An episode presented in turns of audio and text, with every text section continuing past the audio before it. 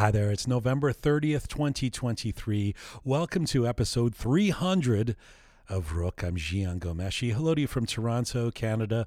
Salam Dustan Aziz Durud Bashama. Hope you are doing well wherever you are tuning in from around the world. And first and foremost, 300 shows. That's something, as my dear late father would say. Karonot, a word that most people cannot understand, it seems, maybe because it isn't a word, but it is straight from my dad's Khuzestan vocabulary of the mid 20th century Iran. Hamas but I digress. 300. This is quite a milestone for us and a proud moment. I wasn't always sure we would make it past episode three, let alone 300, but here we are and with quite a back catalog of essays, episodes, guests, issues. In truth, if we include our different series, like the Contemporary History of Iran series, or Talking to Persians, or a lot of the other content we've created, Roqe Media has produced well over 350 full episodes of different shows. But for our flagship Roqe, this is number 300, and it has been quite a journey. Uh, a huge debt, of course, is owed to our little team that has been so dedicated and passionate over the last three and a half years, working on a startup with limited funding and the headaches of getting our name out there and establishing ourselves is not always fun. But the team has always believed in the mission to be telling the stories of Iranians and trying to help understand and maybe even help shape our identity for the millions of us of Iranian descent uh, living outside of Iran. And uh, then an even bigger debt is owed to you guys out there who have been listening, subscribing, sharing, commenting, uh, supporting our content. We love you, folks from around the world who've really given this show a chance and been part of our story. We launched Rook in April of 2020 in the aftermath of the shooting down of Flight 752. And in fact, we dedicated our first episode to the victims of that horrific atrocity at the hands of the Islamic Republic regime. And our first guest was, of course, Hamed Esmailioun. We then grew our program through COVID, starting off entirely as an audio podcast, even though we had conceived of this as an interview show on video and we had created a studio for that purpose. Then Zoom was invented. Yeah, remember the Zoom era only began less than four years ago. And so we started mixing in video content as well. And there was a fair amount of skepticism about whether this could work. Really, though, a multi platform podcast that's aimed at the Iranian diaspora with long interviews in English, hosted by Jian. Who's the audience? Who's going to care? And aren't, aren't you going to run out of guests? Those were just some of the questions lobbed at us. Well, over 16 million streams later, we've discovered that there are people who care and appreciate the content and you know, while it has been an ongoing challenge to fund this project, when when we say those things each week about hoping you'll join our Patreon page and become a Roqe member, it's literally about survival for this this network. But I dare say we've not only survived, but we've done so with we hope the integrity of knowing that we are entirely independent. In other words, beholden to no political party or interest group or rich nation or government PR device or ideological lobby. And maybe that's what sets us apart when there are a growing number of outlets trying to address Iranian stories and interviews, but with fidelity to their financial backers. We do have total independence and maybe that has even been confusing for our audience at times too like we're not going to be advocates for only one opposition figure or we're going to bring on a diversity of voices or we're going to allow for a bunch of conflicting opinions in short yes that is what being independent means. And we've clawed our way the whole journey to try, at the very least, to maintain a postulate of objectivity. And so today at episode 300, we begin something of a new era of Roqe with a somewhat new format. Two parts to each episode, where we'll have one part a roundtable with our regulars and special guests who will address and debate the issues of the day or our cultural quirks or our societal realities, and a second part that will include a feature interview each time. So today, that interview is with the ever impressive environmentalist and academic Kaveh Madani, who joins me in the Roqe studio in a little while to address the state of the environmental crisis globally and in Iran. This on the occasion today that of the uh, 28th UN Climate Change Conference, which begins in Dubai, and also on the day when news has just come out that the last six months have been the hottest in the history of the planet. You don't want to miss this conversation with Kaveh Madani. You never want to miss a conversation with Kaveh Madani, but especially at this moment in history.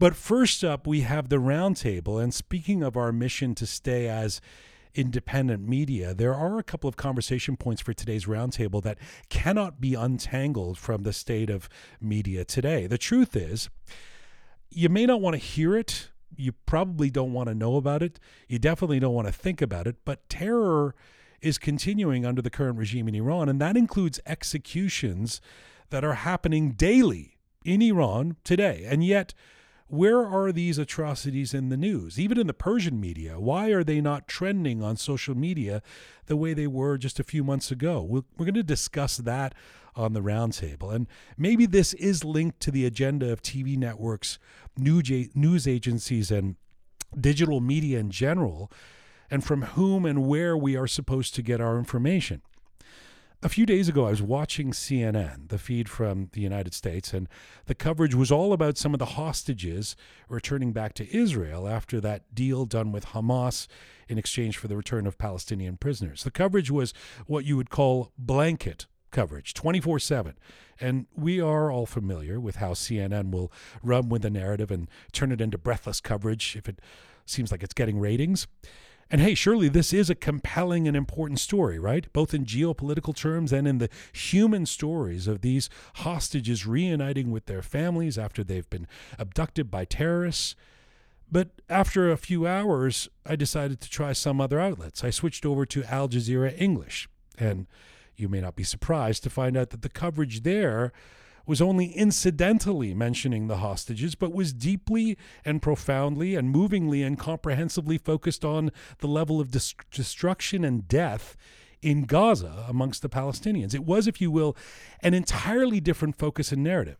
And while both stories were in fact happening, like these weren't manufactured stories, they suggested a very different emphasis that would play upon emotions and political sensibilities in completely separate ways. It's it's not that we uh, don't expect MSNBC to run anti Trump stories and Fox News to run positive ones. But when both, say, CNN and Al Jazeera are ostensibly bringing us world news, we can see that we may end up developing our personal opinions based on what we are fed.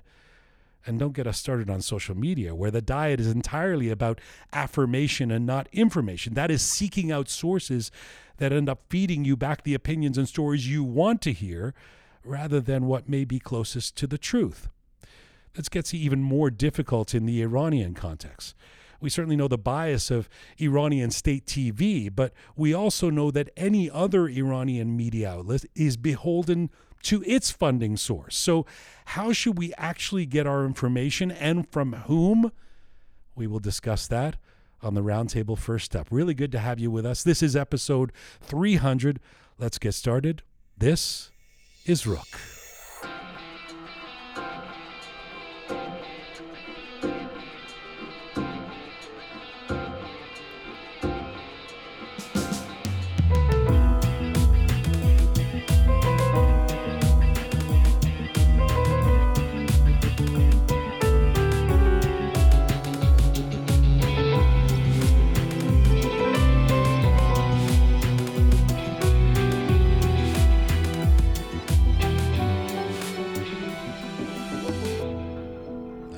Here we go, episode 300. Let's get the roundtable started. All of our participants are in the Roqe studio here. She's our regular Roqe Roundup specialist, a producer for us here, and the former president of the Iranian Students Association at York University, my alma mater as well. Smart Pegah hello. Hello. Uh, she is an Iranian Canadian marketing strategist, designer, media observer. She's here in the studio as well. Resident Raha Roo. Hello, Raha. Hi, hi, hi. and our special guest, he's an Iranian Canadian engineer and YouTuber based in Toronto. His YouTube channel, under his own name, focusing on languages and culture, has grown to be one of the most popular channels in the world with millions of views. Here in the Roqe studio as well is Bahador Alast. Hello. Hello. Thank you so much for having me. Nice to have you back on the program and part of the roundtable.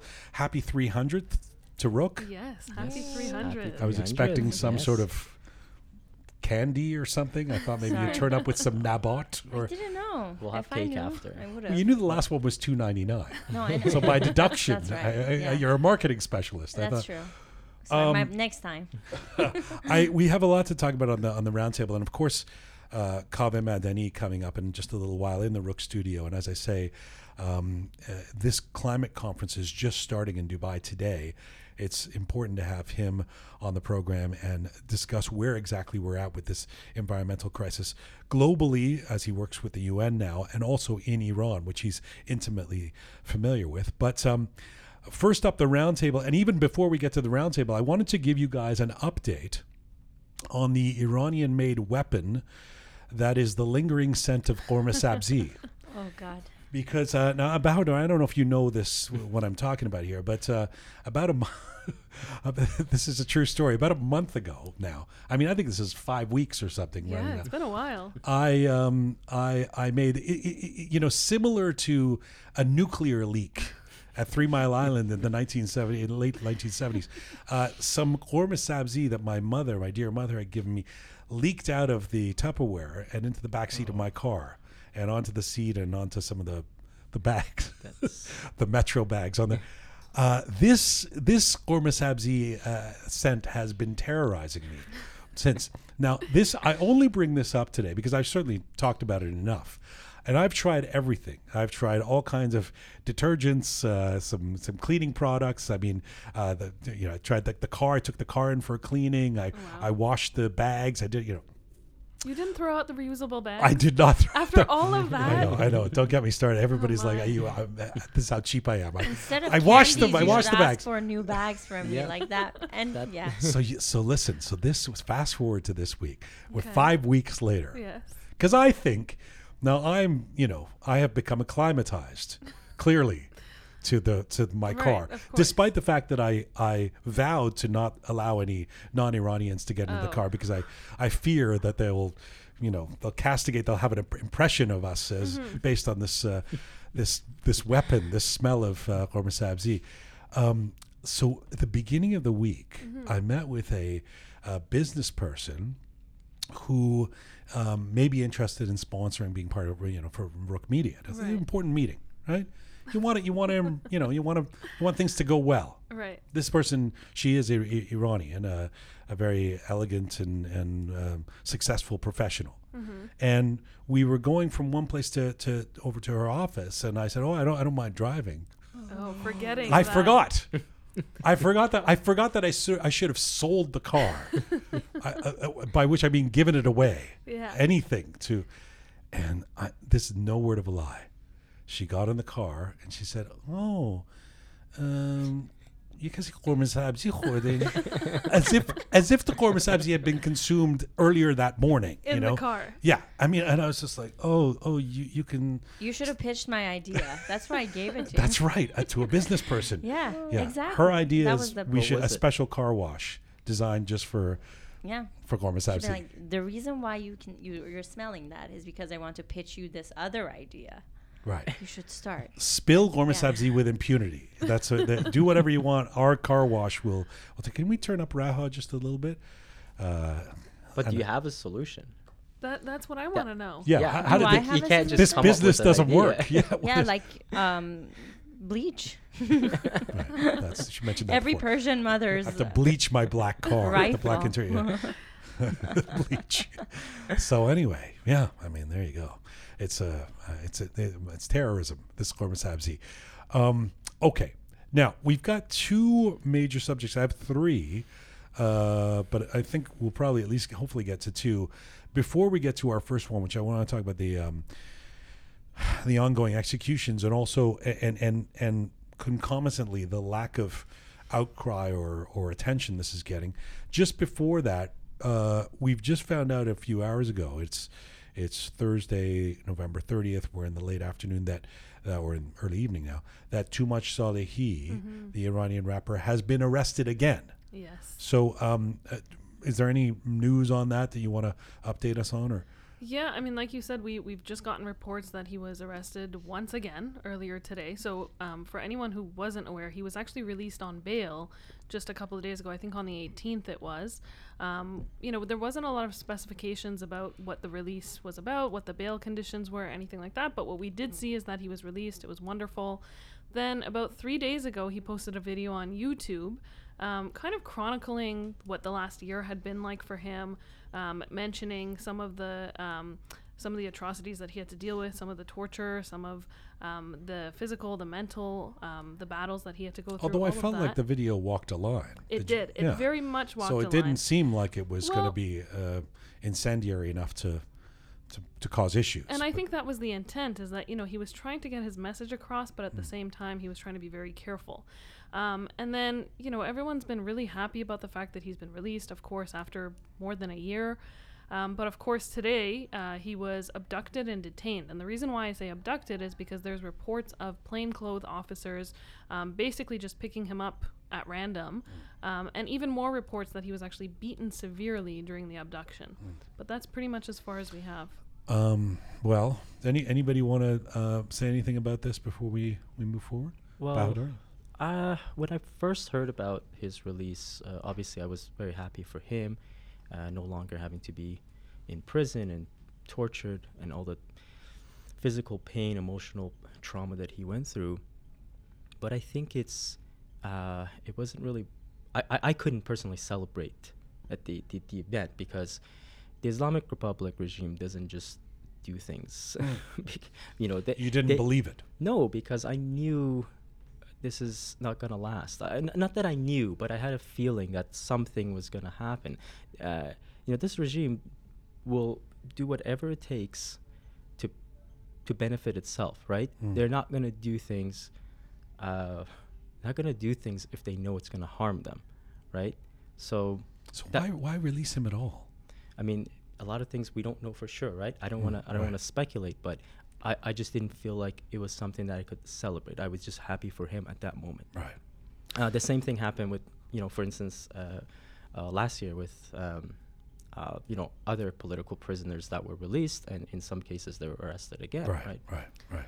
I think we talked about this before, where even celebrating things since the last year and a bit has been almost guarded. It's like Sure. guarded celebrations Sure. because we always, somewhere in the mm. back of our minds, we know that there's going to be something bad that's going to happen, Yeah. regardless of if there's some good news that we've just heard or what that good news might look like. Well, maybe maybe that is a segue into our first topic for the roundtable today, which is that, as I mentioned in the introduction of the show, executions are continuing mm-hmm. in Iran, uh, and almost entirely, universally, for the same unjust reasons. Why is there no more outcry? So I want to remind everybody that back in January of this year, same calendar year, just a few months ago, right? Um, when the executions began of some of the protesters who had been part of the uprising, there was two young men who were executed, if you remember, in Iran in January.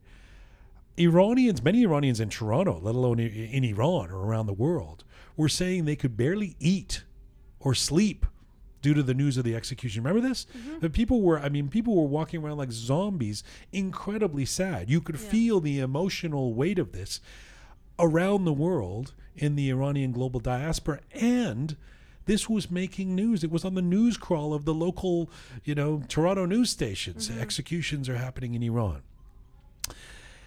Right now, what is happening is crickets in comparative terms. In the past seven days, one source uh, that I was reading says 24 people have been executed. On Tuesday alone, six people executed. Two of those executed two days ago are Hamid Reza Azari, who was 17 years old, Milad Zohrevand, who was 21. He was arrested during the uprising last year. We are simply not hearing much of an outcry about any of this. Why is that? We may know that the world doesn't care if that's become our mantra, but have Iranians given up caring too? Who wants to go first? I'll start. Okay. Um, Pegah. you know, I don't, I don't know if I can say that it's a it's a matter of giving up or not caring. I think personally, what I've seen is that there's so many Iranians who are just emotionally exhausted, and I'll even take it one step further, burnt out from well, frankly, the last 40 some odd years, but more so the last year and a bit. Um, and this burnout comes as a result of so many different things, especially if you're looking at it in the diaspora. You're hearing news, you're dealing with your own traumas as an Iranian, whether you've lived inside Iran or you haven't. You, of course, have family members there, or you might not, and it's just based on your personal experiences. You're being forced to kind of condense these experiences into this neatly package or neatly into your nine to five jobs in a place where maybe so many other people don't understand things the same way. And it's just this constant flow of bad, false, hopeless, saddening information. And at some point, you know, it, you just, you feel burnt out for lack of a better term. I mean, I was I was looking at it and there's studies that have reported 71% of activists in the diaspora have at one point experienced severe depression and loneliness. So I mean that stat alone tells us so much about, you know, why it is that we're maybe seeing less people be vocal about what it is ha- what is it that's happening. I think that's. I mean, that's a. It's a very good point, and we've even, as we've talked about on Mm-hmm. this program, we've even heard from the Roqe audience saying, "Enough already with the Kamgin. Like, hey, can you guys just do some fun interviews with musicians Mm. again? What enough, right?" Uh, even with that said, to me, the delta between the amount of attention a few months ago and the lack of attention now is kind of startling, uh, and perhaps a reflection of where we're at politically in terms of. Uh, one doesn't want to say it, but in terms of people sort of giving up on uh, the expectations of a, a new revolution or something. Rahul. Yeah, I think activist fatigue is the word used, and it's like a global thing that um, that exists when you when you, when you do so much and you get so little as an activist. After a while, you get really depressed, and I think that's what's happened with everyone. Um, everyone actively working on this movement but on on the other side of it is the global climate and how all the attention is now on something bigger that's happening in the Middle East which is the Hamas and and um, Israel situation Something bigger is a value judgment. Yeah, Right. yeah. I mean, That's There's true. a lot of things that might be considered bigger or Yeah. smaller, but yeah, I'm, go I'm. I'm talking in, in the lens of global media. The media. media, sure, yeah, I'm not talking but based on what Right, I right, feel right. because yeah, the, the world's attention is Exactly. somewhere else. Exactly, because because what how I feel or what I what I view as important is definitely not the same as what Sure. the media is covering. Yeah. Um, but I think but I think all of this is playing into um, Iran not getting not getting the coverage it needs, um, and that's that's my opinion. basically. Yeah, I, I would definitely agree with that. In my opinion, I think uh, a lot of activists, it's not that they don't care. They definitely do care. It's not that it doesn't bother them. It still does. Uh, but they feel that the, the global attention is somewhere else. So once they come out, you know, I- I'll just I'll just go back to last year when I was talking about a lot of uh, things that were going on in Iran. So many people would come to me and, and say, "What about Palestine? Mm. What about the Palestinians?" And I'm like, you know, I, I don't want to go down that, that, that path right now, but imagine right now, you know, like mm-hmm. aside, people think that nobody cares, right? So that, that I feel like that's what a lot of activists are sensing that the attention of the world is somewhere else. Can I can I suggest something else too, which is that I mean I'll put this out there to you guys. You tell me what you think. But you know, at the zenith, at the best moments of the uh, uprising, the Women Life Freedom uprising, at least in the diaspora last year, um, and we talked about it. I think Bahador, you were probably even on the show. Pegah, you you and I certainly talked about it on the program. Um, you know, was walking with thousands and thousands of people in downtown Toronto, in Berlin, in LA, in Sydney, Australia, and in London, and you know this this movement of people, um, most of whom aren't professional activists or mm-hmm. regular activists, mm-hmm. whatever that is. You know, in other words, the, the, that was part of why it was exciting, right? It was a bunch of people who don't normally gather on a Saturday are gathering on the Saturday. Exactly. And those people have. Um, I, I don't want to say that they don't have the pedigree, you know, or they don't care. Obviously, they do, but those people have a whole set of other things that you know, or those of all of us have have, mm-hmm. you know, are you have to worry about your kids or your your your family or or your the economy or or or whatever is is happening, and that the expectation that we could have those people out there in the thousands week after week after week still now without seeing the results you know?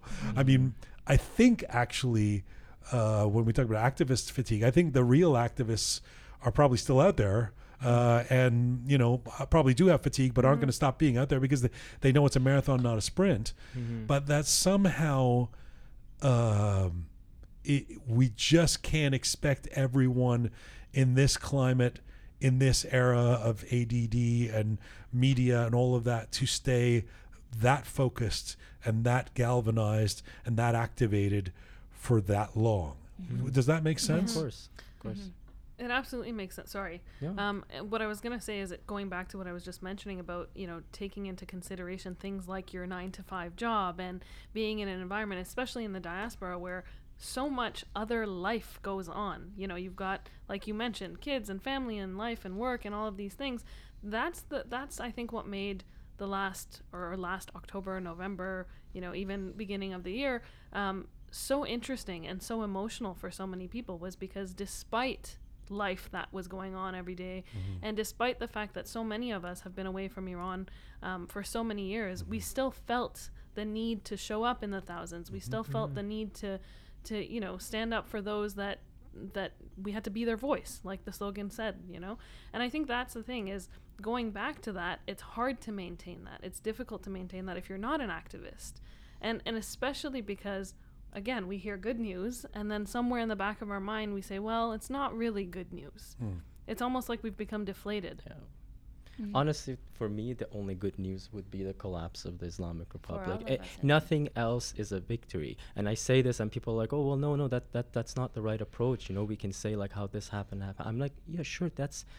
I'm I'm happy that certain things happen. I'm Mhm. happy that this individual is not going to suffer anymore. But ultimately, that's not good news. The, Yeah. the good news is this regime being gone. Mhm. That's the only thing I can actually celebrate. I think um, I, I'm going to simplify by saying last year there were two distinct groups group, groups of people. One group started um, started doing everything they can for the woman life freedom, regardless if they were activists, if they were um, if they were doing it for the people inside of Iran or if they were doing it for themselves, but were outside of Iran. Because you heard a lot of people say, "I'm going to go back to that country once this all kind Sure. of we win." And there was a group that didn't do anything. Not much has changed for them and they don't care. But the group that really did it all, they're just so disappointed. And I want to they're we're just we just I'm going to put myself in that group cuz I feel like I'm I qualify. Um, we're just so hopeless because we had so much hope and it, we were just getting high on it. And then we were like we're so close and we're going to get this. And then it was just a full on face down fall of okay boom everything's gone. Now you know everyone's tired. Nobody wants to um, n- no, when you when you think about doing that again you're like it's not going to work because It's a, it's a tough question to navigate because at the core of it seems to be how much can we expect of the people in the diaspora in terms of their focus time and energy for what's going on in Iran per day, per week, per month, per year. Uh, knowing that, I mean, it's not a zero sum. It's not like everybody in the diaspora is Elon Musk or like has lots of money and is sitting on a at a beachfront with a, a daiquiri in their hand, right? I mean, people, uh, everybody's got problems. Uh, we're in an economic crisis around the world. Um, there are there are uh, other atrocities happening. There are even just talking about Iranians and the experience of, of of being new immigrants or refugees, or you know, there's a lot going on, and then there's f- fear of being, uh, you know, depending on where you are in the world, fear of IRGC agents, uh, et cetera. So, so on the one hand, it's well, how much can we expect of people? On the other hand, the language we were speaking la- last year, let's be real, was you know no stop till Brooklyn, right? I mean, let's you know we're, not going to let this go. This time is different. Like, You know, uh, one solution revolution. I mean, long before that, well, long before at least you know in the last calendar year, before that was being used for uh, by by pro-Palestinian activists, that was that was the Iranian slogan, right? That was like, all right, you know, yeah, we're gonna have a revolution. Here we go. Um, I mean, we were on those demonstrations, you know. So, so it's it's it's a tough one, and m- maybe the second component of it is a chicken and the egg around the media coverage because I don't even see, like I said in the intro, even in Persian media, I don't see as much of a focus on it. I don't see um, going, you know, all out to tell us about the executions Mm-hmm. the, the way they would have six months ago. Now that might be because the audience is saying we don't want that. You know, show us Reza Shah documentary. You know, I mean, eh, who knows? But uh, I'm not sure which one comes first. But Mm-hmm. that's also happening. It's just not there. It's not hash. There aren't hashtags that are trending. There aren't. I mean, sometimes I find myself doing a double take, going, "Really, more people were executed? Like, um, we're not doing something?" Because it seems so absurd. Be, because it was the top of our agenda last year as a as a global community.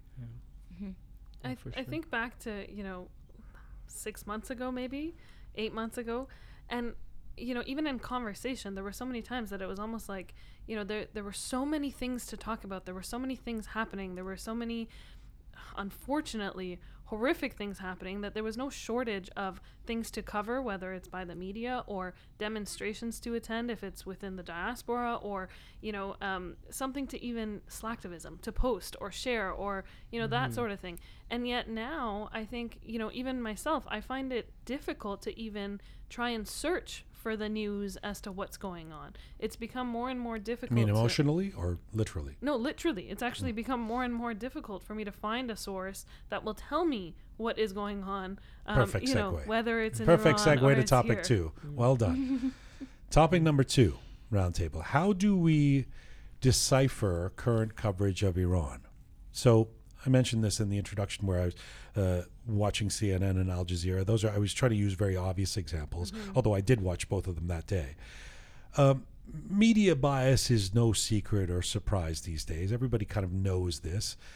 But with every major outlet seemingly beholden to one stakeholder or stakeholder or another, how do you try to find accurate information about what's going on in Iran or even in the Iranian diaspora? In other words, we may know that the uh, Iranian state media is pro regime, say, and Iran International is not pro regime. We know that.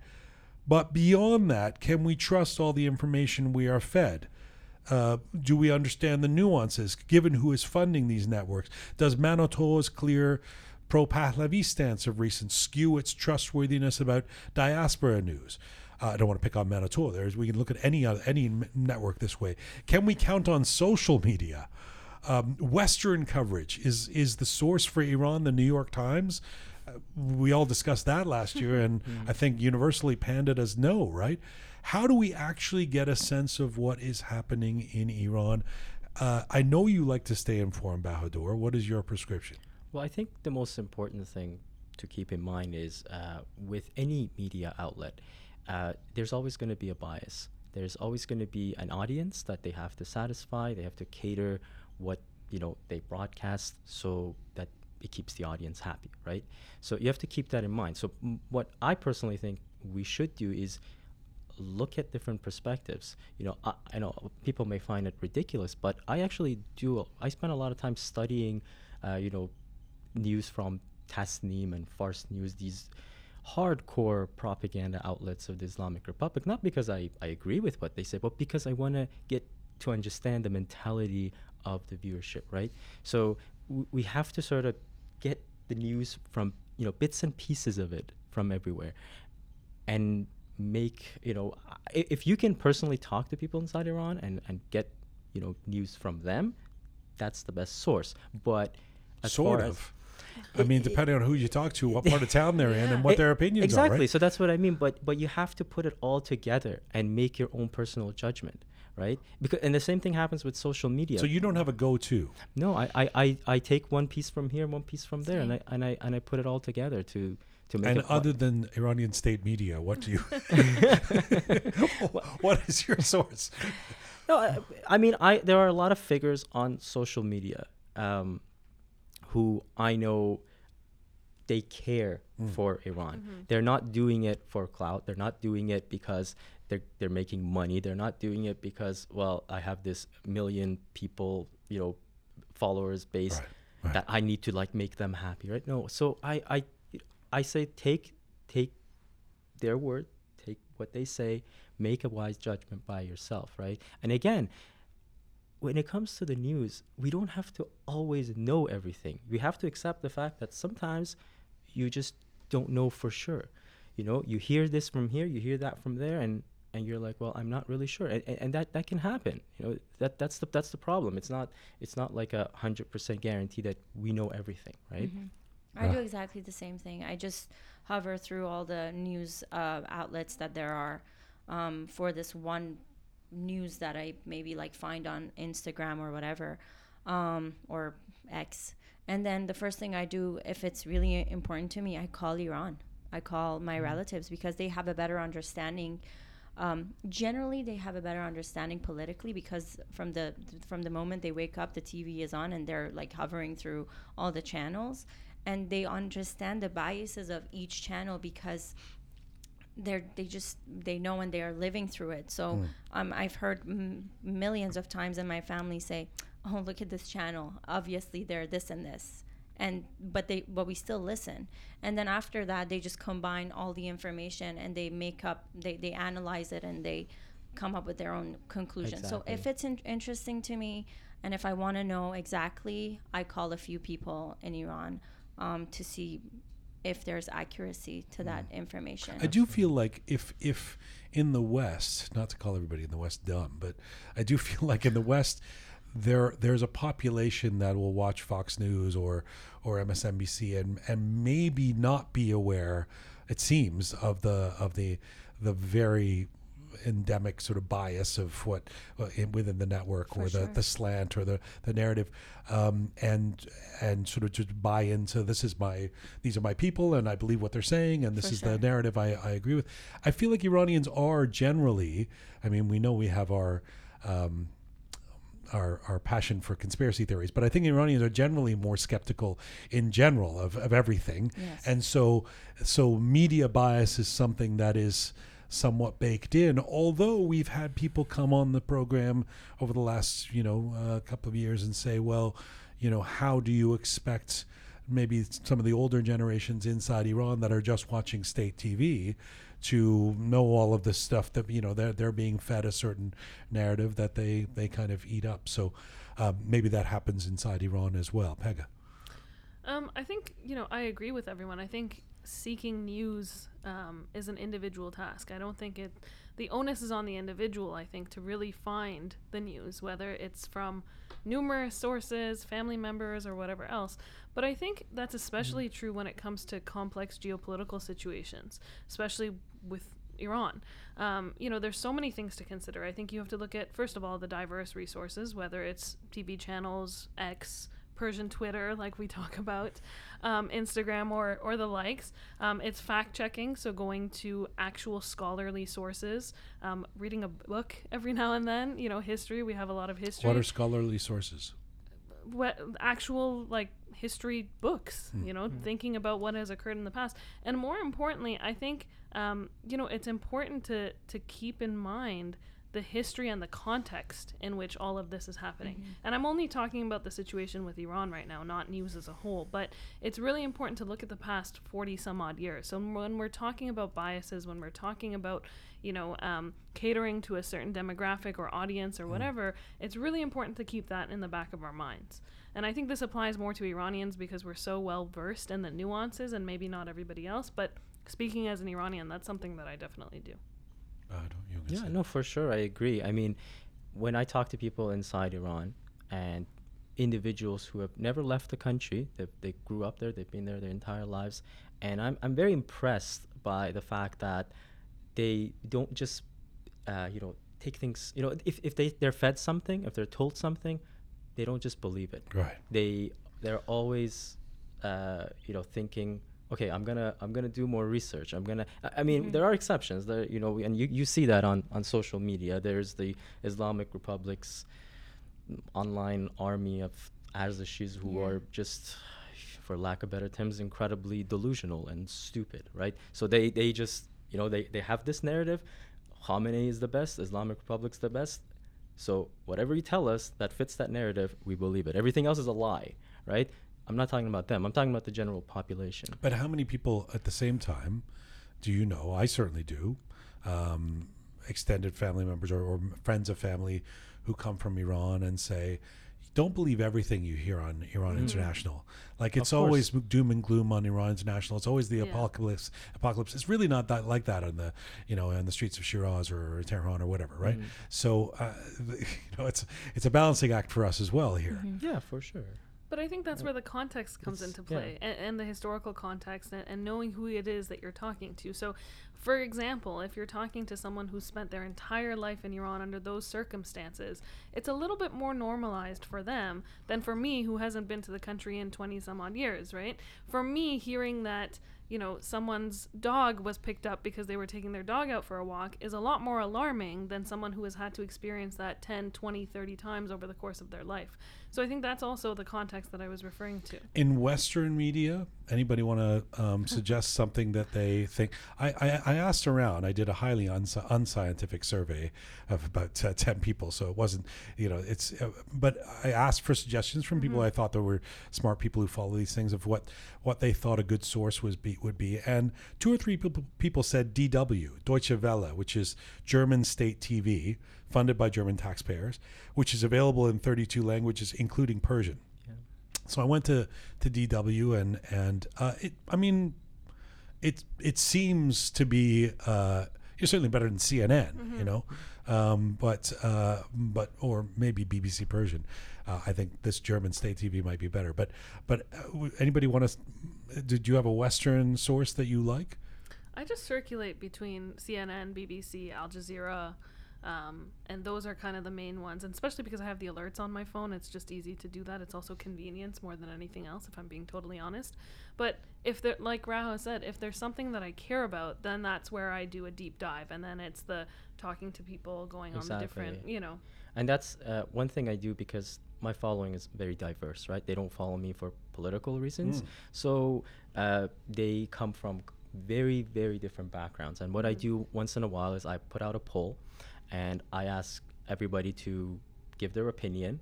So I take in all of these views because even if I completely disagree with the person, I still read it. I still want to hear from them, right? And I make my judgment based on that. When it comes to issues outside of Iran, especially, Mhm. right? Because you know they're they're from so many different backgrounds. For instance, what's happening right now, the Israeli-Palestinian conflict. I've I've done a few polls on that because I have people who are extremely pro-Israel and I have people who are extremely anti-Israel, right? So I want to hear from. Is that the way they frame it, or pro-Palestinian? Well, pro-Palestinian, anti-Israel, want to destroy Israel. That Israel shouldn't exist. That sort of uh, mentality. Qualifies right? as anti-Israel. Exactly yeah. right. Yeah, and then on the other hand, very very pro-Israel. That anything that the government of Israel does, I completely agree with. We we need to crack down and continue this war, and and you know, so so very different polar opposites, right? Right. And I want them to share their opinions. I want to share their views because I want to hear from them, right?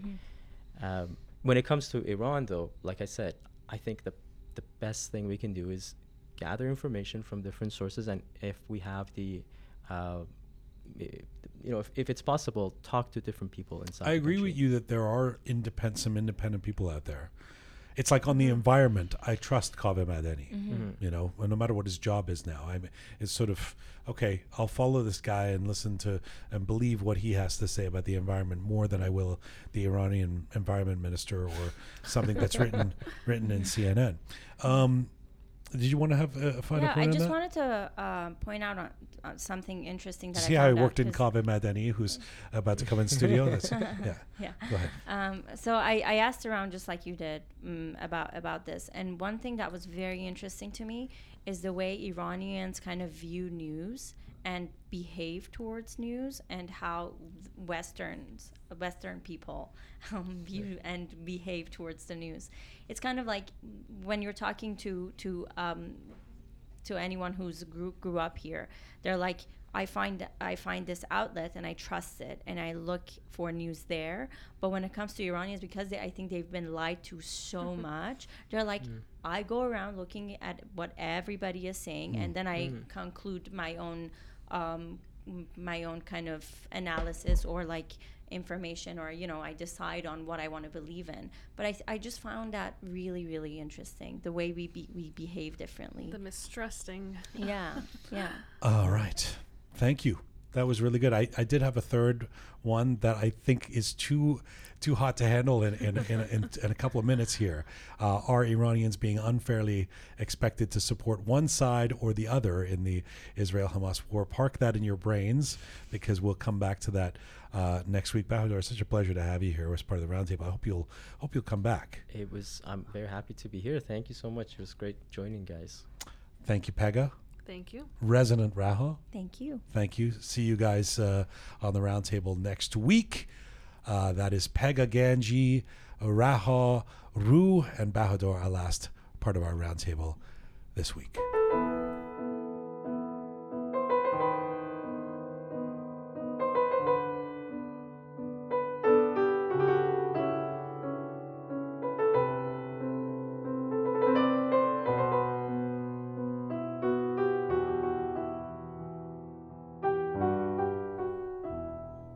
This is Roqe episode 300, part two.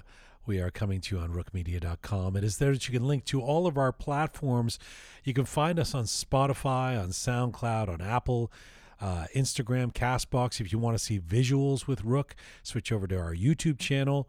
Uh, and descriptions and bulletins in English and in Persian can be found on Telegram.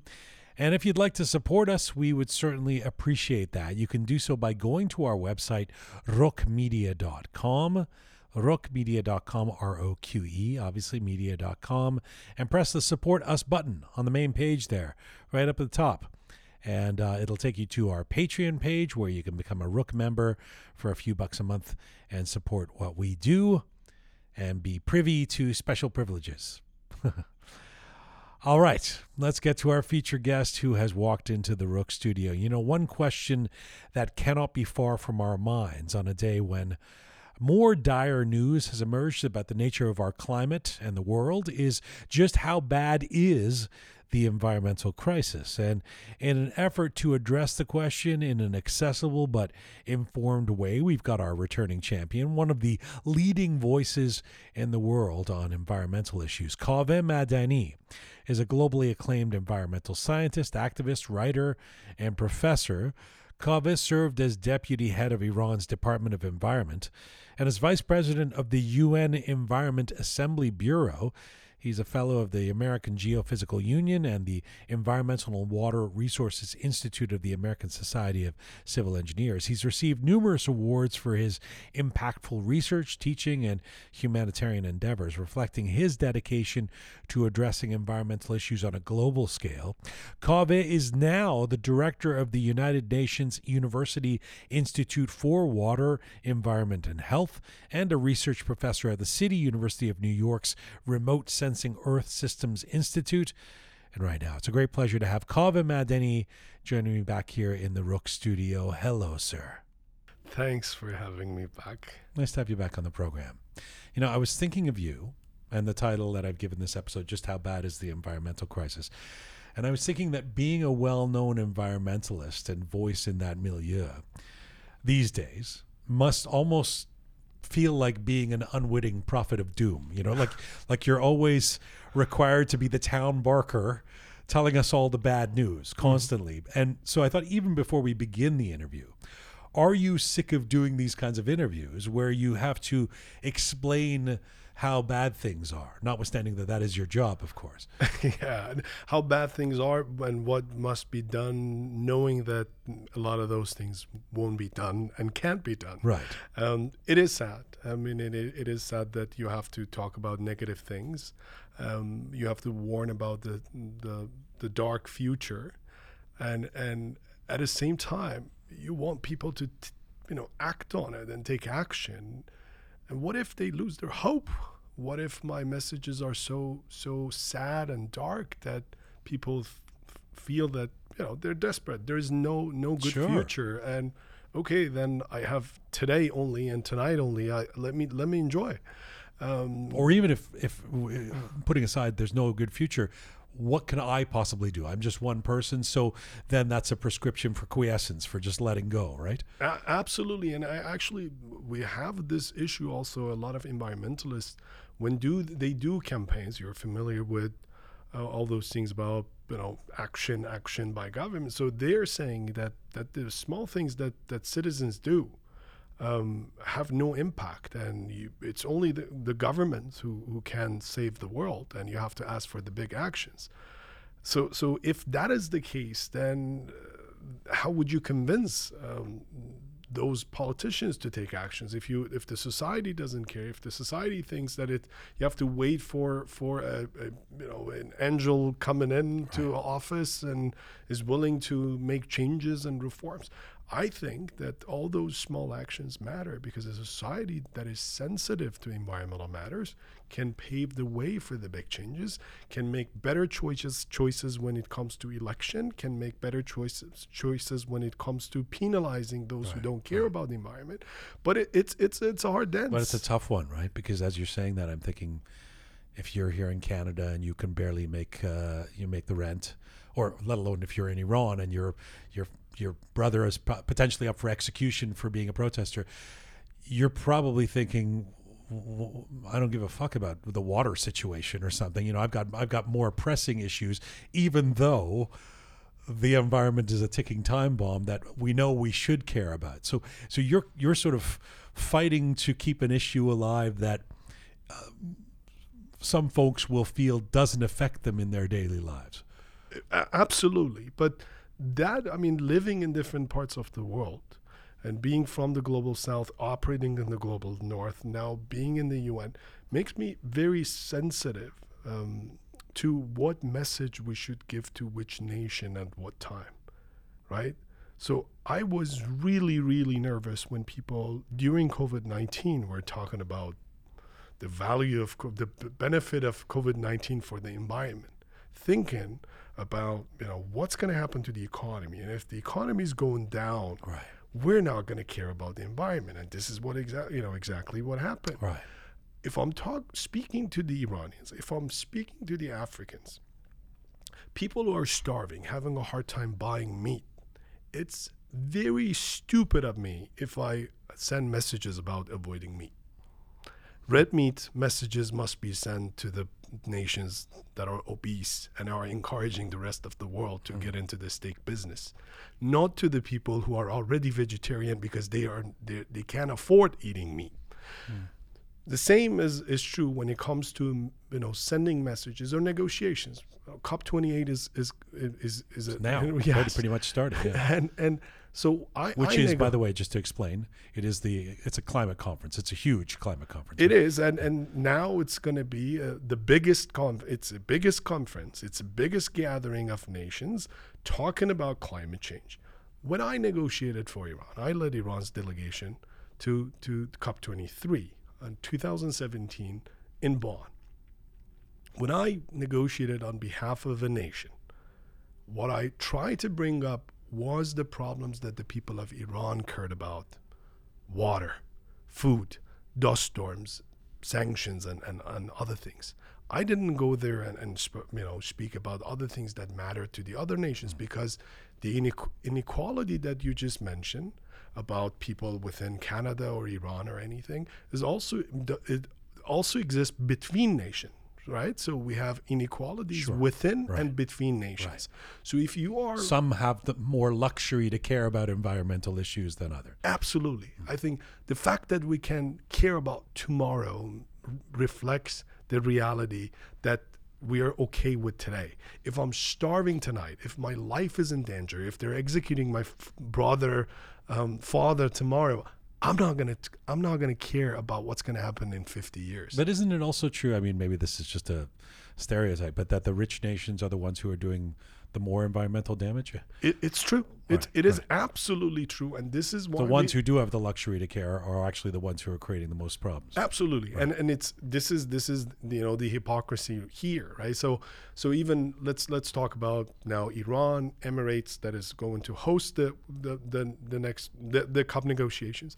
So if you look at their current emissions, Middle Easterns, Iran, Saudi Arabia, Qatar, their current emissions, greenhouse gas emissions, is is high. That's a high level. So they're among you know some of them are among the top ten. Iran is number one in the Middle East, but the historical responsibility doesn't, you know, so they're not the one who created the problem. Indeed, they sold their oil as, as mm. at a very cheap price. Mm.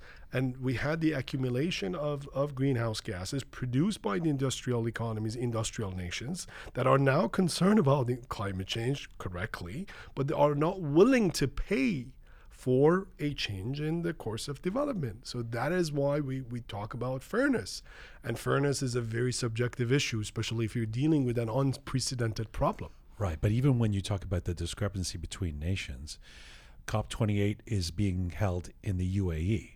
I mean, I'm looking at an article from five days ago in the New York Times or a couple weeks ago Dubai's costly water world, where Dubai has spent billions of dollars to provide fresh water to its residents and, of course, its tourist attractions. You know, it's like the new Las Vegas times a thousand.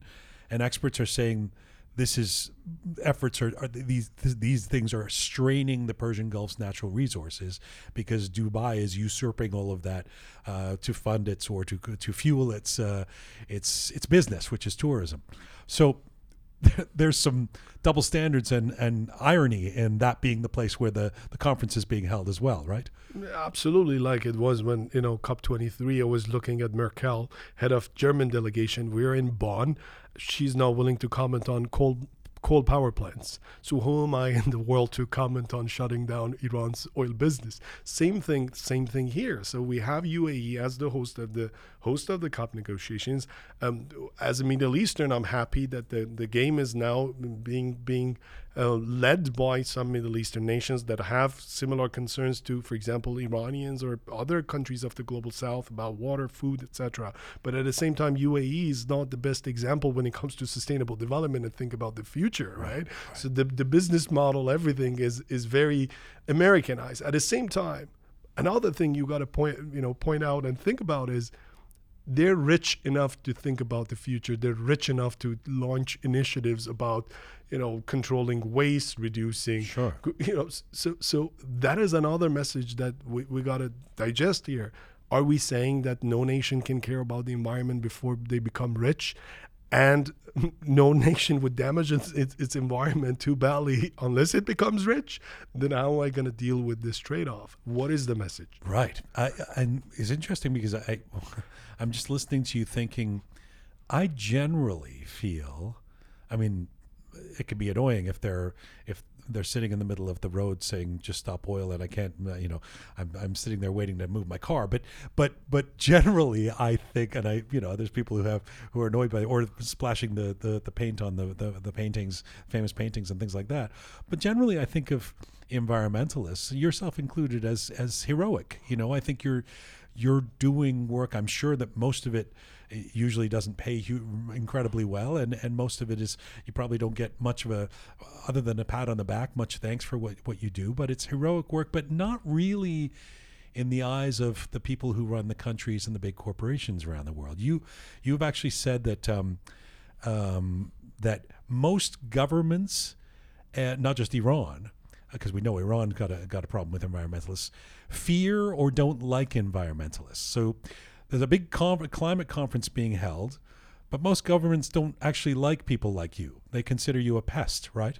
Yeah, absolutely, because you're questioning um, their decisions, and so it's and I, I gotta so the, the definition of environmentalist is, is very broad. I, I don't consider people who interfere, you know, so they, they stop traffic and, and, and cause trouble for pe- others as environmentalists. I don't think um, the end justifies the means. It's it's it's absolutely incorrect to do those things. Those are um, those are not ethical, and and a, pe- a person who's who's doing damage to the fellow citizens today cannot worry about you don't think splashing paint on a Rembrandt painting uh, helps the environment? Absolutely not. yeah. And and uh, yeah, but but but speaking of of the environmentalists and why governments don't like them in general is because they are they are questioning and they're they're perturbing the space. Yes. They're they don't want things to go, in, you know, in in certain ways. Now, if your econ like in in other in some countries,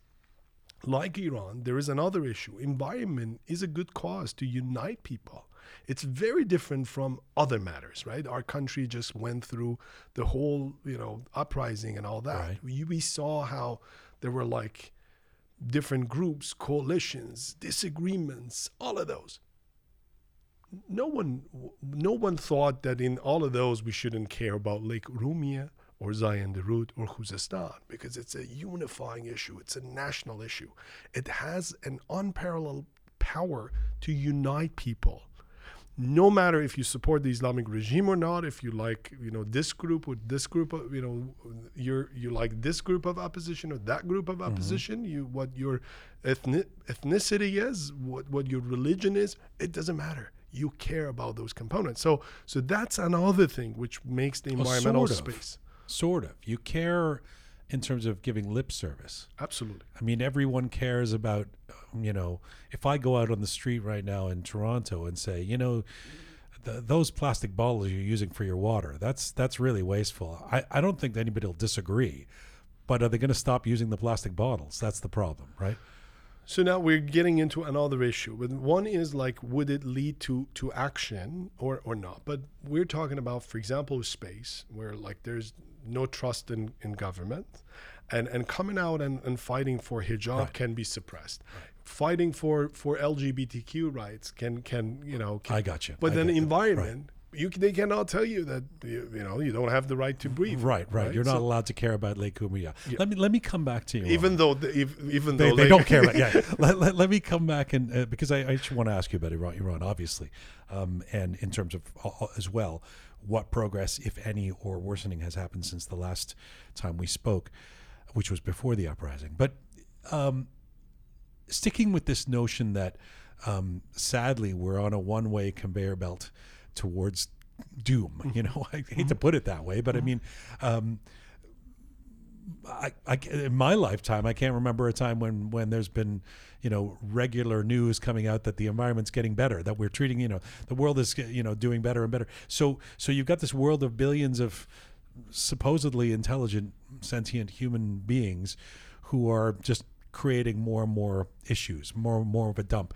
It, it seems like uh, a tough gig to take to, to join the UN. it's not it's not exactly the most obvious winning gig, you, you know. Uh, wh- why did you want to take that job? the day I was driving to work um, for the first time, rem- I remembered the, the night I was leaving Heathrow to, to go back to Iran after so many years. And I was comparing which one is making me more excited. Definitely, I was more excited going home to serve in Iran than when I was going um, to my office, my UN office. But I, I, I tried to convince myself that Iran is part of the map of the world, is one of those nations that requires help.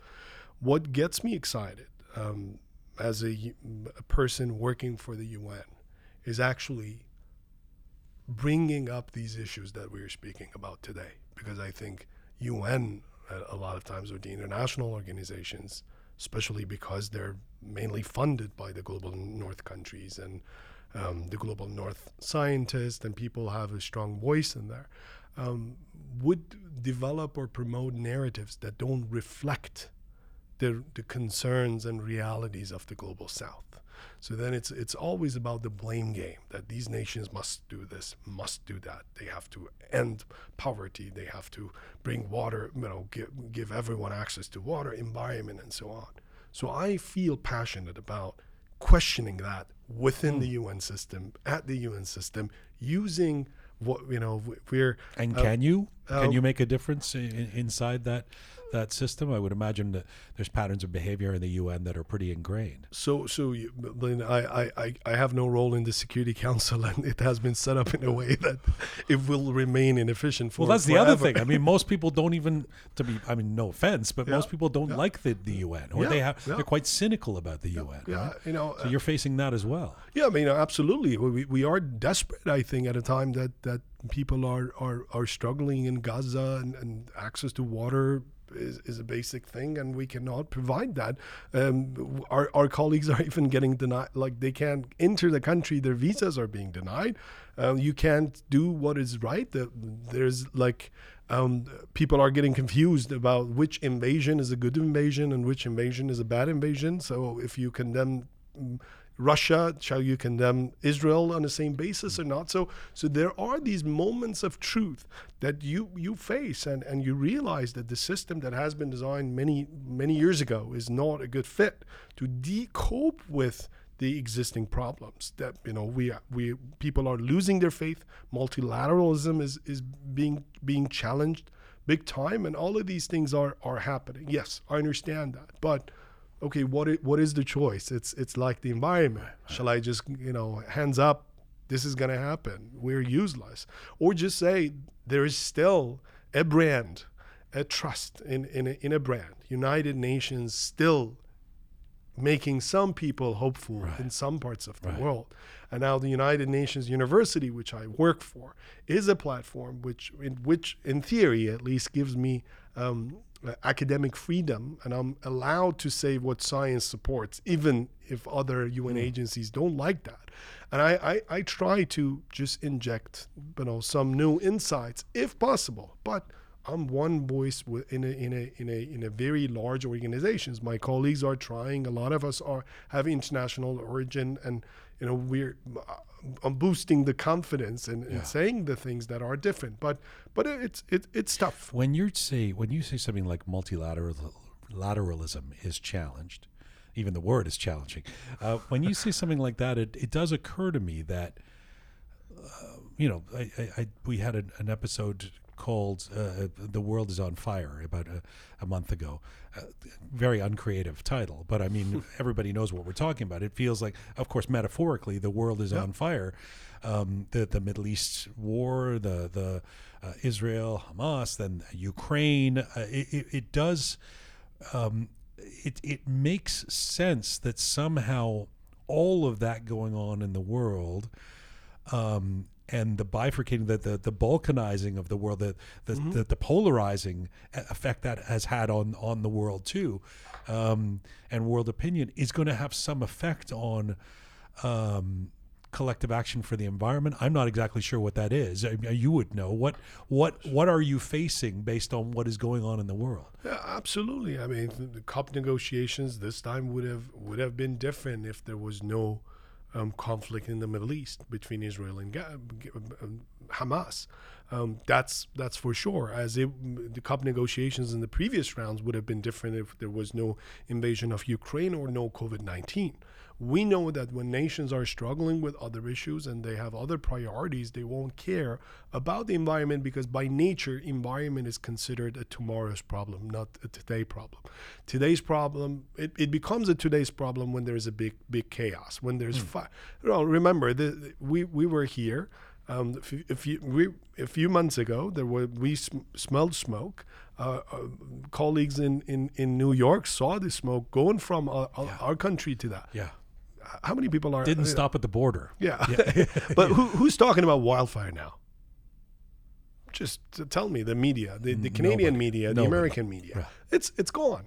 So so only a few days, and and then w- w- the, when the world has too many issues, then you jump from one crisis to another, and the attention span is limited. At the same time, the economic situation is getting worse and worse everywhere, including Canada. So it is it is very rational for people to to not care about tomorrow if they they have problems paying their mortgage and they're you know holding their houses and At, at this climate conference, uh, would you go so far as to say that there are going to be delegations not speaking to each other or having issues with each other because of wars going on in the world? Does mean- it work that way? it it it it work it and also maybe the delegations speak to I mean, there are delegations that don't speak to each other. Um, I was not allowed to some to speak to some nations when I was at the COP also but but but When you were representing Iran, exactly. But then the the issue is the excitement. The excitement is less even the level of representation is is is, is lower less significant right? So so this could have these conferences are essentially boosters right? They bring people in front of camera shame them encourage them. People make promises. So those are like celebration moments. People are are high they're on drug and and they make a decision that sometimes they don't even know how to implement it. But those are good moments for the world because big steps are being taken. Now now the issue is is that when when you have this climate around the world then people don't don't don't engage. People now have a di- very different understanding of what climate security is. I'm sorry, um, food security is after the invasion of Ukraine when the wheat prices got affected, wheat exports got affected. Energy security today means differently to the Europeans than two years ago. Um, because because when the moment Putin decided to to shut the, the gas valve, then the then the, the story was different for, for the Germans. So so everything is, is changing. Even understanding and priorities are, are, are changing. So of course the decisions are going to be different. This is a big COP. This is the biggest COP we've ever had. It's eight years it's eight years after Paris. It's a time for countries to report what they have done and how, how what they have implemented. We have not made a significant progress toward what we wanted to Right. um, do and, and implement. So so what, what what do we have to say? Can we set another initiative before before delivering on the previous initiatives that we think? So people lose lose trust and, and faith. I always say, you know, Iran didn't ratify the Paris Agreement. Iran's parliament didn't. Um, Donald Trump to, decided to exit um, the the agreement. He he went out. Yeah. The, but these two, based on different reasons, decided to you know not to respect the Paris Agreement. But at least they were honest. Both of them didn't commit and didn't deliver. But we had many nations that, that committed and didn't deliver. Which one is worse, actually? If if you want to think about it, that I have a hard time answering that question. But if I know that I'm making Right. promises Right. and I'm not delivering on it, Back I to think the I'm lip service thing. then Yeah. uh, yeah. And it, it, it is seem it, it does seem like a, a cycle. I mean, to draw a, a macabre sort of analogy, you know, the the school shootings in, in the U.S. Every time one happens, they go, "Oh my God, we have to do something about firearms in the U.S."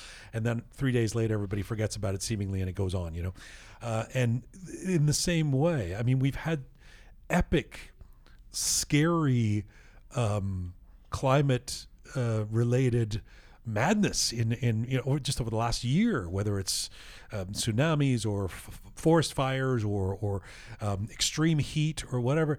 And in those moments, everybody goes, "Oh, we got to do something about the climate. We got to do," and- then including Joe Biden or Justin Trudeau or whomever. Um, but I'm guessing it's not going to be dominating the front pages in the next few days because there's other shit going on. Yeah, and, and I, I remember this was my my fir- one of my first papers that I wrote after politics, one of the first journal papers in the academic world, and and I tried to say how people prioritize mm, issues in public policy, how politicians do it. Um, it's all about relative urgency and relative importance. So for an issue to get enough attention, it must be both very important and very urgent and, and relative to other matters.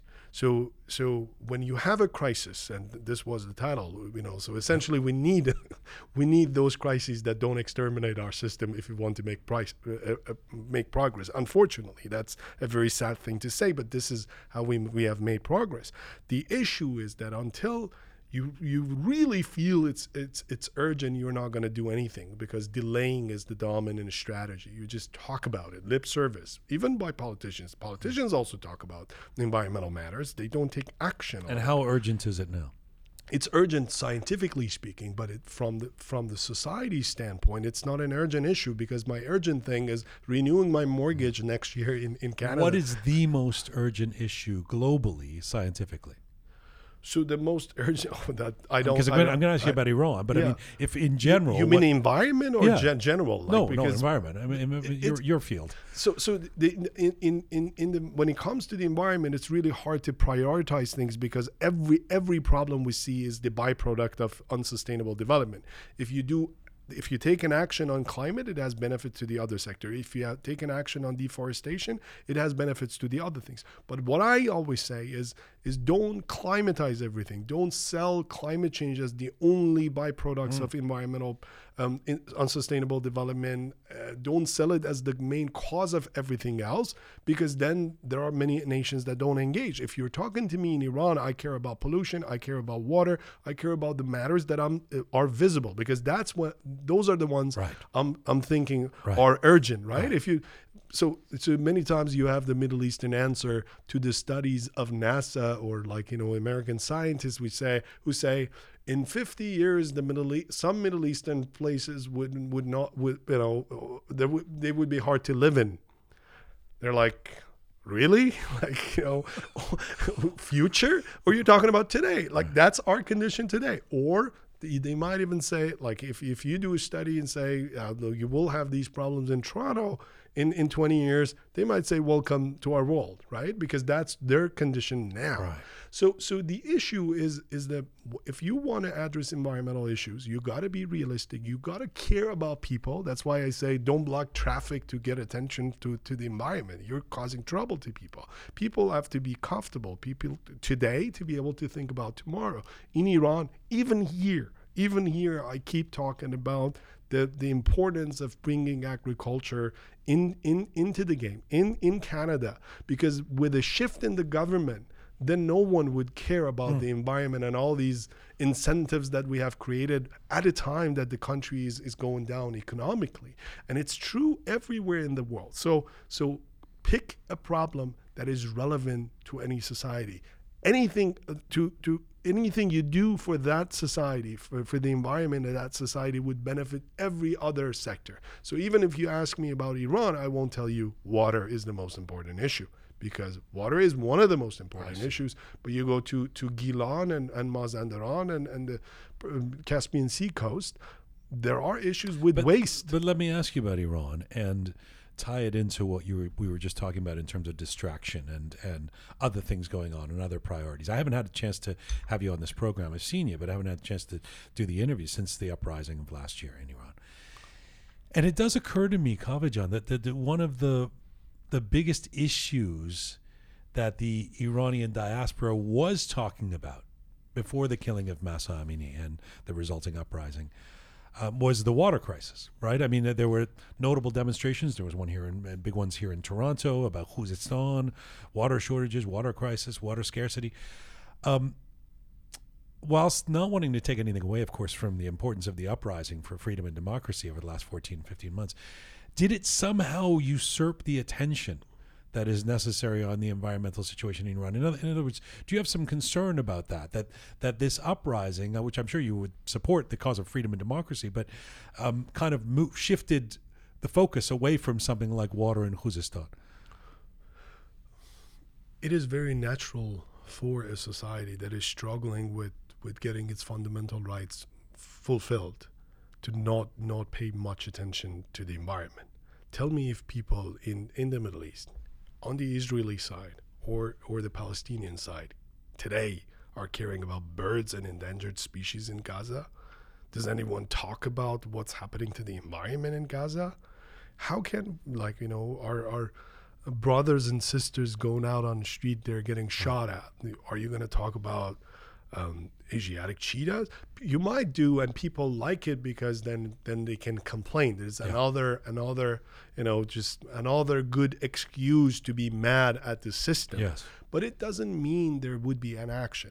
The same was true here. And when I when people were dying of of COVID nineteen, I knew the environment would not get any attention. I'm not concerned about environment. At the end of the day, I care about humanity. Right.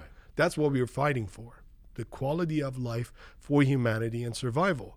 The planet Earth will will last longer than us. It would be even happier without us. The environment would be happier without us. I'm concerned about humanity. And if I'm concerned about humanity, I can say I can say tomorrow or the future generation is much more important than than than no, to- but when we were talking about the, uh, uh, of course, all of what you say makes a lot of sense.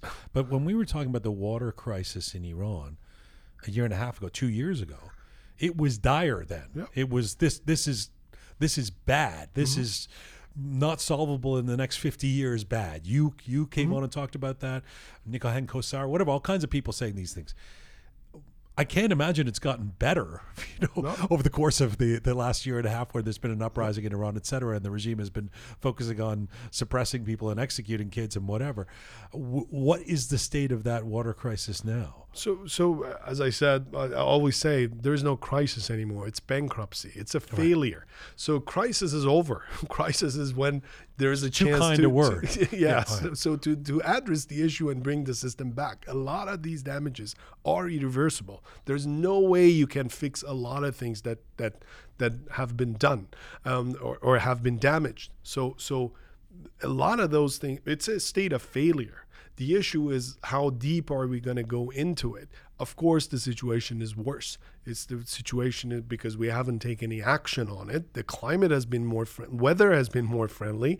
We have more rain maybe than than um, previous years, or some of the managers are doing better in in operating the reservoir, making sure there is enough water left for summer. But the situation is terrible the problem or or you know the problem is that we we have so many other problems that we can't we don't have the bandwidth to deal with this problem anymore to talk about this problem anymore. Has it been resolved? No. Have we lost attention to it? Yes because we have so many other things to worry about. And people have lost hope. Hope is what you need if you want to do something for the environment. If a nation loses hope environment is one of the very first. Have you ever heard the argument? It's, this is pretty cynical stuff. I've seen it in social media where it's good that Lake Urmia is, has has gotten into so much trouble, or that that this water bankruptcy is happening because ultimately it'll lead to help lead to the fall of the regime. You're, fami- you're familiar with that argument? Yeah, yeah. So yeah. I mean, there are there are things because people are even happy if if people um, do protest because you know farmers do protest because they have no water and, and so on. It's it's you know so of course any any any um, change requires a sacrifice, but to say that it's it's good that this is happening, it's it's just you know very selfish because yes, I can say it living here and not being any even even close to it. Um, but but what happens to the people, the life, their like you know ecosystem and so on? I, I think it's sad if we think that way. And yes, based on the same argument, then you can say you know even the environmentalists are bad because they're prolonging the life of the regime. Yeah, well, um, the uh, yeah. doctors who are curing the the patients, the sure. teachers who are teaching, the professors, uh, like all of those are you know if they stop working, then there might be a, a failure when you regime. say something like bankruptcy or you know I mean uh, there- are things that people say about the environmental situation in Iran. Like I, I I heard somebody say like it's impossible to fix at this point right?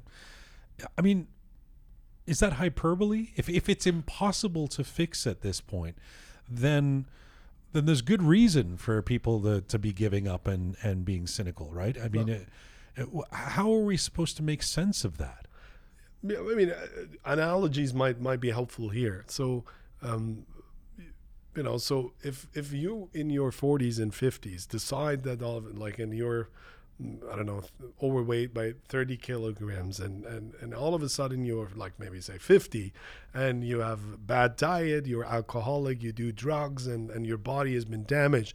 Now you want to fix everything? It's impossible to fix everything.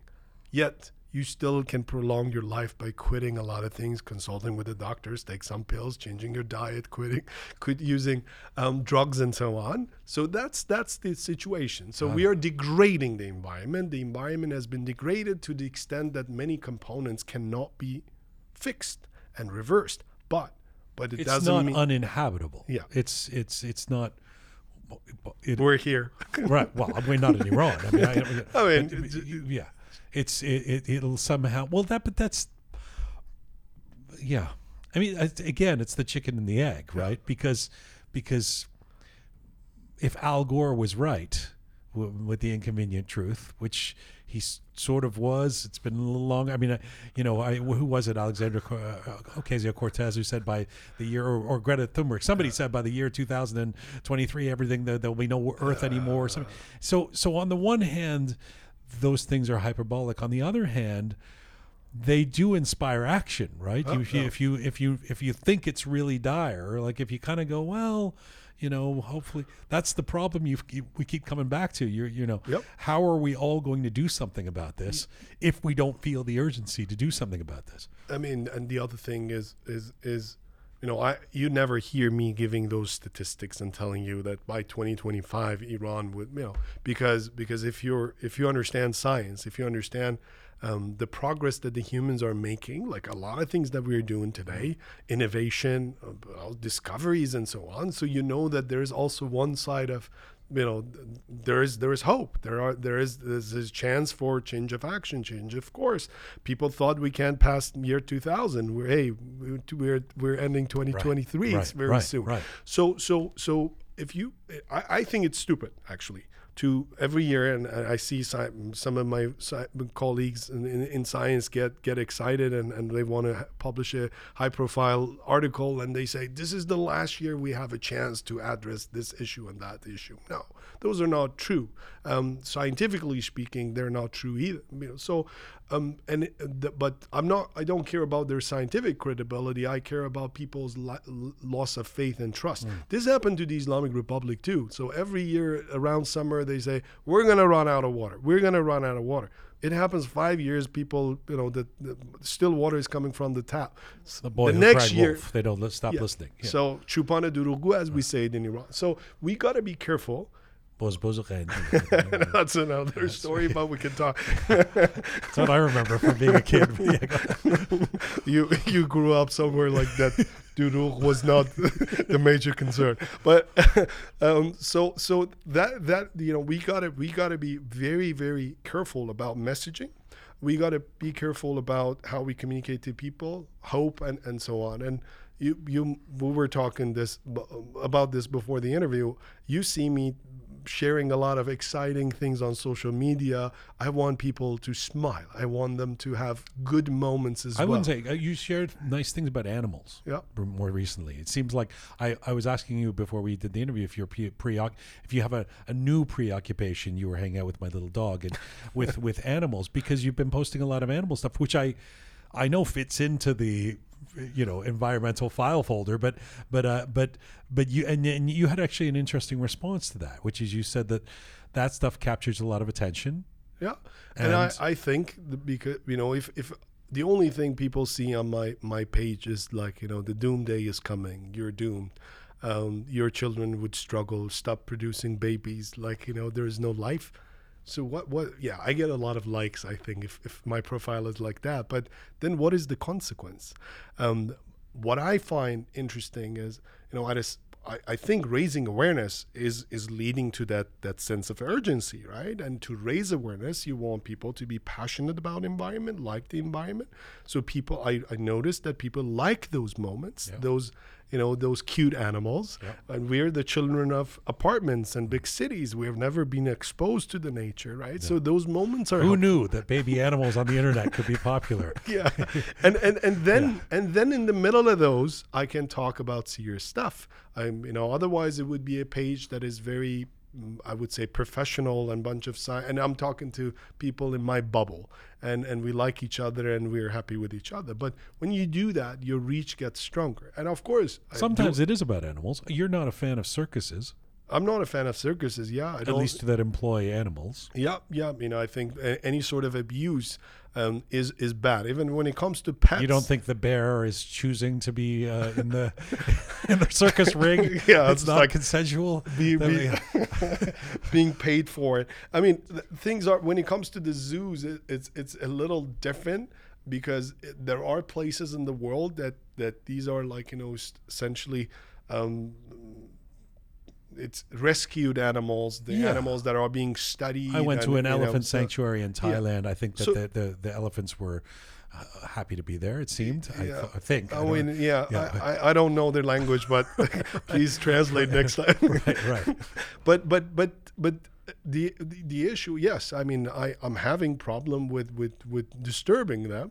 Uh, at the same time, I, I, mean that's another thing to say. We, in the environment, we say we have equal rights to the, to to other animals, and we are not the you know superior to any other organism or or or um, species. But in reality, we are fighting for ourselves. And i understand that you know all of us got vaccinated. I, I just had my my my booster shot recently because i want to remain alive. And mm. i just don't you're not anti-vax. Yeah, i'm not anti i could be that's the that's the new trend. I thought you i thought you'd be on top of that. Yeah, yeah. no for i'm not anti-vax for the environment. Ah, I see. so so so so you know because the best help to the environment is actually to maybe end humanity. That's a strong statement or but but I, I can if i don't want others to die i can still make a self-sacrifice for the environment but i'm not doing it and i'm not encouraging people to commit suicide. Mm. because i think what we care about is happy humans and i need to bring that smile on the on the face of people if they i want them to care about the All environment. Right. well on that note back to the doom uh, let me take you back to the doom because I still have a couple of questions that are are less than happy. I just just just on the Iran file again. I mean, first of all, you you posted a video on X, Twitter, um, showing a dust storm entering the northern borders of Golestan uh, province from Turkmenistan, uh, impacting the cities and villages in the area. And in your caption, you mentioned that Tur- Turkmenistan has become a new serious source of cross-border dust in Iran, and I'm imagining that's part of the pollution, the air pollution crisis in Iranian cities. How bad is that? It is it is bad and it's it's growing further and further. We had Sistan and Baluchistan for many years. They had dust. Um, the the you know dust frequency and intensity got worse. Now more days of dust. Khuzestan didn't have dust in the past. Now we have dust in, in southwest Iran and, and, and western Iran in many many places. Dust sometimes comes all the way to Tehran. We have dust around Lake Urumia, where you know because of the, the wetland, wetland, you know, so Lake Urumia drying up. Even other other places, central Iran, Gavkhuni, any anywhere we have wetlands, we we now have um, a dry wetland. We have a new dust source. Now we have a transboundary dust coming from the north. Turkmenistan ha- is having issues, and dust is a problem. That's that's another thing I keep talking about in, in, in, in the UN because it's an orphan problem politically. It's not the problem of the global north nations. Mm. They're not even alert about it. They don't understand the consequences. In my opinion, dust is one of the worst environmental problems of the 21st century for which we are not prepared. We have no even no idea how to. I don't hear with. about the dust problem for Toronto. And, and and and in this country we had in last time Is there I think, one? Tw- not Toronto, but you had ash recently. right, right, But the but, fires, but, but but Dust Bowl in the United States Uh-huh. and you know affecting. So so we have had that not too long ago. But dust particles travel. They travel from Africa to Florida. Dust particles like go all around the world in the dust belt. But that's not it because if if some places are you know becoming un, so essentially if, if people start migrating from some places then the, the consequences would be global Can I ask a really dumb question? I'm sure this is a dumb question. I'm not toddling. This is uh, uh, what what do we do environmentally that creates dust? So lots of things. It's a very good question. One is, for example, when I said wetlands drying up. So water or or you know rutubat moisture is the glue of of the soil, right? Hmm. So when the glue is gone, when the soil is dry, then wind blow you know when the wind blows the- Gotcha. you know so that's a simple explanation so whatever affects this now it's a drought it's it's less water become available wetlands drying up uh, farmers leaving their farms right so when there's a war in syria and you know we had this issue and and lots of other things so then then you have new sources of dust. Bad agriculture, unsustainable agriculture together with drought caused that in the US also. That's a famous one. So so now this problem is coming back in those places and it's a serious problem. I thought you were going to use an analogy again, and look at me and go.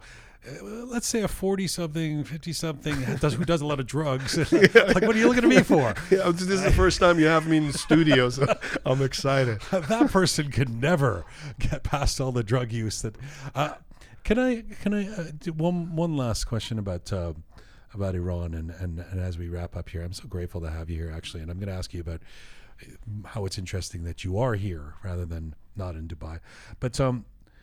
There, there are currently still a number of environmentalists in jail in Iran. Most of them accused uh, of being spies. I think some have died mysteriously in places like uh, Evin. Uh, we've obviously seen the implications of protesting against the regime, uh, with people being detained and tortured in the last year in Iran. What, what is the Iranian regime most scared of about environmentalists to to imprison them in this kind of way?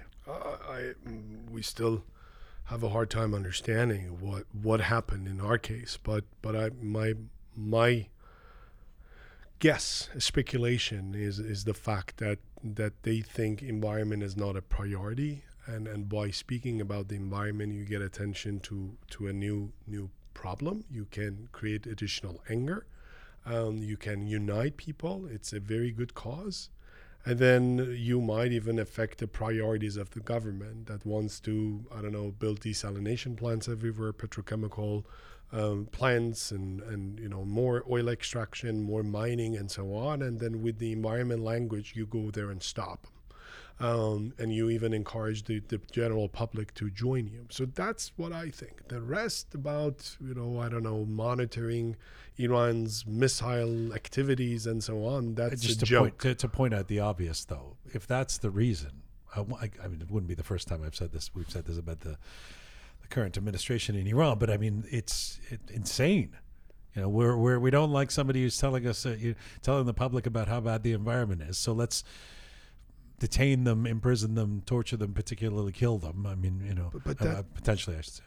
But that has that that also happens in many other parts of the world. Like I mean, if you go to Brazil or like you know, you To go to environmentalists? to to a lot of environmental activists actually get get killed and you know so then it's not always the state but then there are like you know mining companies and um, so so businesses that that remove the environmentalists so so Iran is is one of the peaceful places compared to a lot of other other countries. But but and you have the same fear in, in some other countries. I, I had a student from Egypt, PhD student and former diplomat. Two years in, into his PhD program, the Egyptian intelligence realized that uh, I was Iranian. I, I didn't have any other passport, so they got very nervous about an Iranian having access having inf- access to the information about the Nile. It was stupid because I was providing information through satellites. It wasn't me like taking their information, but that sort of fear, paranoia exists, and and they see this as an issue. They also, of course, the, when when um, they treat water as a national security issue, food as a national security issue. We know water can be used as a weapon during conflicts, war. We see the conflict between Iran and Afghanistan. Um, so, so those issues are are serious matters, and they're. um, I think they because they feel insecure, because many of them are incompetent. Then they they have a hard time understanding who's the friend, who's the enemy, who's the friend of the nation, who's the enemy, and I, I think the Iran's um, intelligence system is is not about managing risk. Uh, The mission is to remove risk. So anyone who's potentially a risk to the system must be removed um, instead of being managed, and that's what. what I. I, I do believe you acquit yourself very responsibly, but I think there's always a concern with you too. You know that to to watch your watch your back and be, be you know be careful with what you do out there. And and you are now you have this position with the UN. Uh, this massive climate conference is is beginning is going on in in Dubai, and you're not there. Is that can is that a security thing? I I don't talk much about it publicly, but I mean, yes, I have concerns about traveling to some places in the world, but um, and I still carry an Iranian passport, so I don't want to be given back as a gift because I don't know what's what's wrong. Uh, but yeah, I mean, um, it's it's not something to talk about. Um, as we end off here, um, what are you, what are you most hopeful for? See, I'm trying. Good one. a year and a, an hour and a half later, I'm, I'm, I'm trying to turn it around for the audience. What What are you most hopeful for? Uh, not not not not most excited about because you know that, but but hopeful for in the coming years. What do, what do you hope that can can happen in terms of the the kind of change that you want? I was going to ask you about. We're tight for time. I was going to ask you about environmental literacy and and trying to, you know. Um, um, see if in your role whether, whether increased environmental literacy can contribute to more sustainable practices on individual community levels not just in places like Iran right here in Canada or anywhere in the world what are you most hopeful for So, so my, my job is about minimizing damages. I, I think we're going down, and I, I want to slow down that process. So that's I'm, I'm very realistic about that. But but in, in that process, I I think um, there is a chance to to change narratives, change the discourse, and get attention, create the sense of urgency, provide practical solutions. So that's what I, what makes me hopeful. Every day I wake up, I'm I'm trying to do you know something that is relevant to that um, environmental literacy. So that has been said. Actually, I w- wish we could talk more more about it, but that's what what is make me hopeful. Iran has a lot of environmental problems. But if you compare it with a lot of countries in the region, you realize that Iran is not the worst, actually. It's encouraging to see Iranians care so much about the environment, while other nations, neighboring nations, don't care much about the environment. I think this is this is a reflection of a society that is making progress despite all its its problems. That that makes me hopeful. I'm glad you're not in Dubai, so that we could have you here. It's been a it's been a pleasure. Always good to see you, and I really thank you for making the time and coming and sharing uh, your insights and educating us. Thank you, Jian. Thanks for your continued interest in a a dark topic. Hope to see you soon. Kaveh Madani, the great Kaveh Madani, uh, has been joining me here in the Roqe studio, the director of the United Nations University Institute for Water, Environment, and Health. He's been joining me in the Roqe studio. And this is full time for Roqe for today. Remember, for all things Roqe related, go to our website, roqemedia.com. We've got our back episodes, our funnies, our videos, everything's there. Roqemedia.com and also how you can support us and become a Patreon member. Thanks to the amazing team who put this show together. Super Parisaw, Methodical Kaveh, Resident Raha, Smart Pegah, Savvy Rohan, Bearded Omid, and talented Anahita. Thank you to all of you out there for supporting us and sharing our content. Please subscribe if you haven't done so already. You can find me on Instagram at Jian Ghomeshi. You can find Roqe Media on Instagram at Roqe Media, surprisingly enough. In the meantime, as ever, Mizun Bashir.